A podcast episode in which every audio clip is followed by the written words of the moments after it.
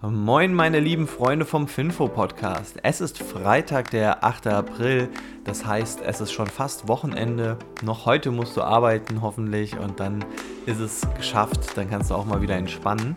Und damit du weißt, wer ich bin Benjamin Franzi, ich bin dein Podcast-Host für dein tägliches Aktien- und Finanznews-Update. Und heute habe ich diese Themen für dich mit dabei. Zuallererst die EZB, dann Meta, beziehungsweise früher hießen ja noch Facebook, Visa, Mastercard, Square und auch so PayPal, Russland, Belarus und Shell und zu guter Letzt Berkshire Hathaway und HP.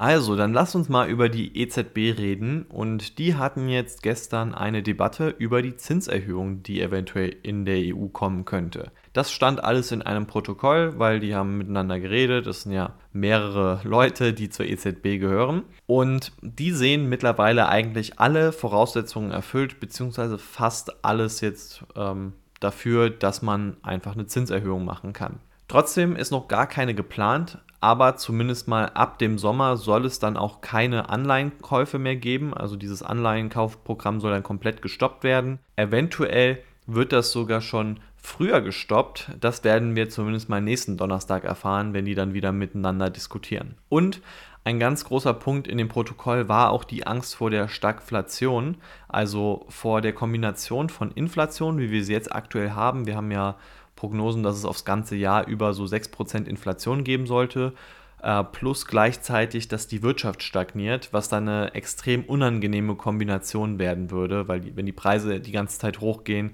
aber gleichzeitig die Wirtschaft nicht davon profitiert. Und es soll auch die Angst vor dem Zweitrundeneffekt geben. Das bedeutet also, das wird jetzt wahrscheinlich auch die nächste Sache sein, zumindest haben die das so gesagt, dass man es jetzt teilweise schon so wahrnimmt. Das ist nämlich, die Produkte steigen im Preis, also die Inflation kommt und irgendwann werden ja die Löhne und Gehälter angeglichen. Und wenn die Löhne und Gehälter angeglichen sind, dann sind die Leute ja wieder reicher, können sich wieder mehr Sachen leisten und dann fangen sie wieder an, so ein bisschen zu kaufen und die Unternehmen reagieren aber darauf, weil ja ihre Mitarbeiter auch teurer geworden sind und passen wieder die Produktpreise an. Und dann hat man quasi wieder einfach dasselbe Problem wie vorher, also hohe Inflation von 6-7% und im Endeffekt verstärkt sich das alles selbst und es gibt halt so eine Superinflation. Und das möchte man unbedingt verhindern und deshalb halten auch viele Ökonomen mittlerweile eine Zinserhöhung in der EU für sehr wahrscheinlich. Laut Reuters ist die Zustimmung bei führenden Ökonomen so bei 78%, dass es noch dieses Jahr passieren wird. Sogar ein nicht kleiner Teil denkt, dass es noch irgendwann im Sommer passieren wird. Aber insgesamt halt, 4 von 5 Ökonomen denken, dass es noch dieses Jahr passieren wird. Jetzt lass uns mal über Meta reden, also den Mutterkonzern von Facebook, Instagram, WhatsApp und von Oculus. Und die sind gestern um 1% gefallen, aber die haben etwas sehr Interessantes bekannt gegeben. Vielleicht erinnerst du dich noch daran, eigentlich wollte ja Facebook mal eine eigene Kryptowährung rausbringen. Die hieß Libra, dann irgendwann sind alle Partner abgesprungen, es gab super viel Stress mit Staaten, man hat das Projekt umbenannt in Diem, man wollte so ein bisschen, es besser machen, aber es gab dann nicht mehr den Zuspruch und dann hat man das Ganze jetzt dieses Jahr im Februar einfach verkauft an Silvergate und hat gesagt, wir lassen das mit unserer eigenen Kryptowährung. Und dann dachte jeder so, okay, Meta hat es aufgegeben, die konzentrieren sich jetzt auf ihr Metaversum. Also, dass so eine digitale Welt ist, wie die echte Welt, wo man dann halt mit dem digitalen Avatar, also wie einem echten Körper rumrennen kann und dann sich mit seinen Freunden treffen kann, arbeiten kann. Also eigentlich wie die echte Welt im Internet. Und das alles ist ja eine Welt und da muss man auch irgendwie bezahlen können. Und da hat sich jetzt Meta gedacht, wir wollen doch wieder eine Währung rausbringen und intern wird die schon mal Zuck Bucks genannt, also sowas wie, ist benannt nach Mark Zuckerberg, so in die Richtung von Zuckerberg-Kohle, so in die Richtung. Und das ist aber keine Kryptowährung, also sprich nichts mit Blockchain oder so dahinter, sondern es ist eine digitale Währung, die zentral verwaltet wird von Meta selbst. Also Meta kontrolliert diese Währung, Meta kann sie vervielfältigen, sie können beliebig was rausnehmen. Wenn sie wollen, dass du 1000 Zuck Bucks mehr hast, dann schreiben sie dir einfach 1000 Zuck Bucks auf dein Konto. Auf jeden Fall ein interessanter Gedanke. Und das erinnert sehr an Roblox, dieses Spiel von in den USA besonders beliebt, wo man auch so digitale Avatare hat und so eine Welt, also im Prinzip auch schon ein Metaversum. Und da gibt es auch eine interne Währung, die heißt Robux. Und ja, die wird auch von Roblox selbst verwaltet. Mal schauen, was das alles bringt. Interessant, dass Facebook es nochmal wagt, in den Währungsmarkt reinzugehen, aber diesmal in einer wirklich sehr abgeschwächten Variante. Und wer noch etwas mit Zahlungen macht, das sind Visa, Mastercard, Square und PayPal. Die sind um 2%, 2%, 4% und 1% gestern gefallen. Also Square um 4% und die anderen jetzt nicht ganz so krass. Und das liegt vor allem daran, dass quasi das Imperium zurückschlägt, nämlich 7 US-Banken, die besitzen den Zahlungsdienst Zelle, also Zelle wie eine Pflanzenzelle, eine Menschenzelle. Und Zelle ist sowas wie Venmo oder die Square Cash App, halt nur in der Oldschool-Boomer-Variante. Ich weiß es nicht, wie man es am besten beschreiben soll. Also während man zum Beispiel bei Square oder bei PayPal oder bei Venmo einfach Geld zwischen Freunden schicken kann und das Geld ist in der App drin, ist es bei Zelle aktuell so, dass man das Geld von einem Bankkonto zu einem anderen Bankkonto schicken kann und das einfach alles in Zelle dann in Auftrag gibt, also so wie Online-Banking. Naja, und bisher haben sich auch die Nutzer so ein bisschen beschwert, dass es halt einfach sehr wenige Features gibt und jetzt haben sich diese 7 US-Banken eine richtig krasse Sache ausgedacht und zu denen gehören zum Beispiel die Bank of America, JP Morgan oder Wells Fargo, also wirklich große Dickschiffe aus den amerikanischen Banken. Die wollen jetzt nämlich ihren Service erweitern und zwar um Zahlungen. Also man soll mit Zelle quasi bezahlen können. Aber der große Vorteil davon soll sein, wenn man Zelle benutzt, um zu bezahlen und man halt Kunde dann von einer dieser 7 Banken ist, dann wird das Ganze nicht mehr über das Zahlungssystem von Visa und Mastercard abgewickelt und es wird einfach deutlich günstiger nochmal, als aktuell so der Status Quo bei den normalen Debit- und Kreditkartenzahlungen ist. Und das hat dann jetzt so ein bisschen die Branche verängstigt, dass da vielleicht ein neuer Wettbewerber am Entstehen ist. Also wäre ja theoretisch möglich, wenn die Banken das hart genug pushen, aber bisher muss man auch sagen, dass Zelle sich nicht wirklich gut durchgesetzt hat. Also es könnte sein, dass das jetzt hier so den Turnaround bringt, könnte aber auch passieren, dass Zelle einfach da bleibt, wo sie sind, also irgendwo in der Versenkung. Und damit möchte ich einmal über unseren Partner Scalable Capital reden. Scalable Capital ist ein cooler, moderner Neo-Broker aus Deutschland, der sich auch zur Mission gemacht hat, richtig geile Podcasts und Newsletter zu unterstützen, wie zum Beispiel Finfo.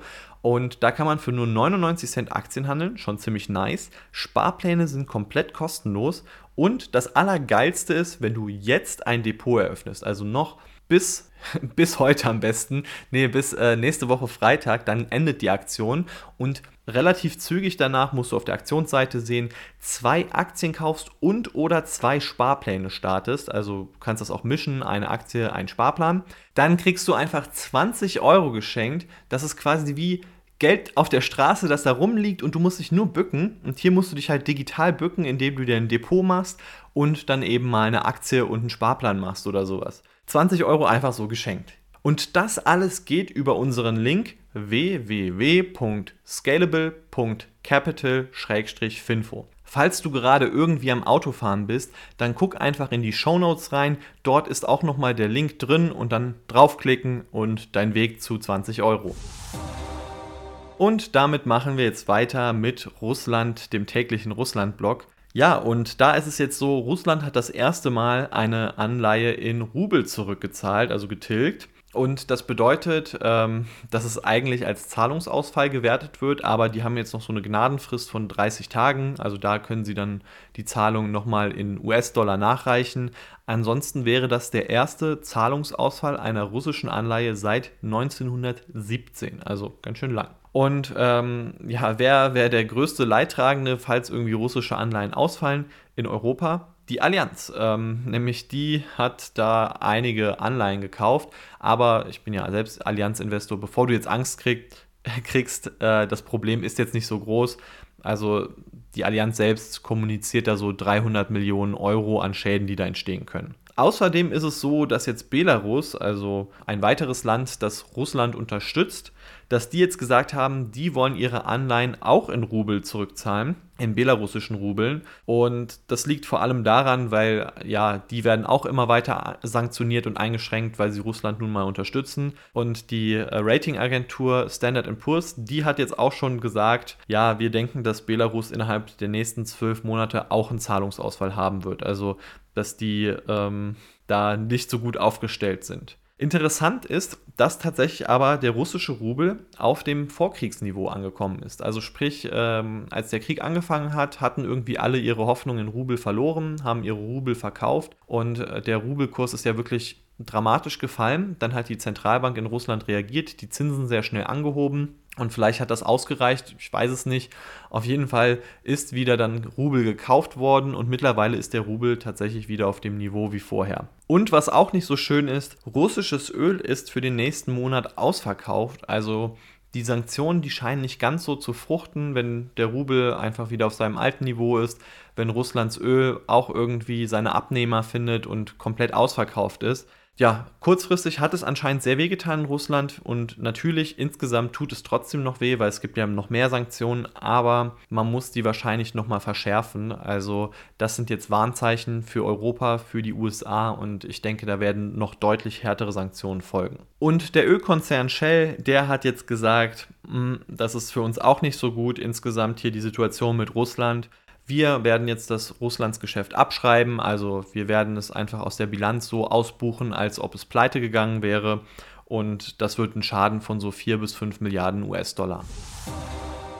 Damit wären wir jetzt bei der letzten News angelangt, nämlich Berkshire Hathaway und HP Inc. Berkshire Hathaway ist gestern eigentlich unbewegt gewesen, aber HP ist um 16% gestiegen. Und der Grund ist, weil Berkshire Hathaway, also dieser riesige, große Versicherungs- und Finanz- und Beteiligungskonzern, der hat sich jetzt bei HP eingekauft, nämlich 11,4% der Aktien von HP hat er gekauft, also einem der größten PC-Hersteller und Druckerhersteller der Welt, für insgesamt 4,2 Milliarden US-Dollar. Und wenn man schon über 10% kauft, das ist bei Berkshire Hathaway unnormal, also Berkshire Hathaway beteiligt sich an börsennotierten Unternehmen meistens unter 10% der ausstehenden Aktien.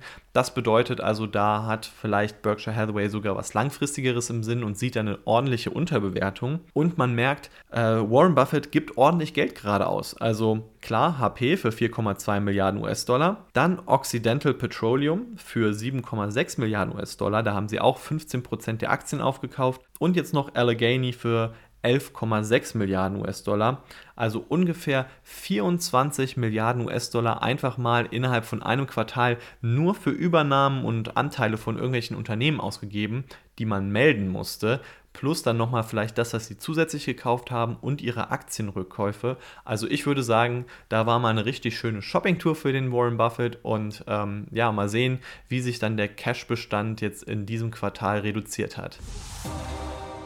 Und damit sind wir jetzt hier am Ende des Finfo-Podcasts angekommen, für diese Woche sogar. Und wenn du das mit mir feiern möchtest, wäre das richtig cool, wenn du dem Podcast in deiner App folgen würdest und uns bewerten würdest.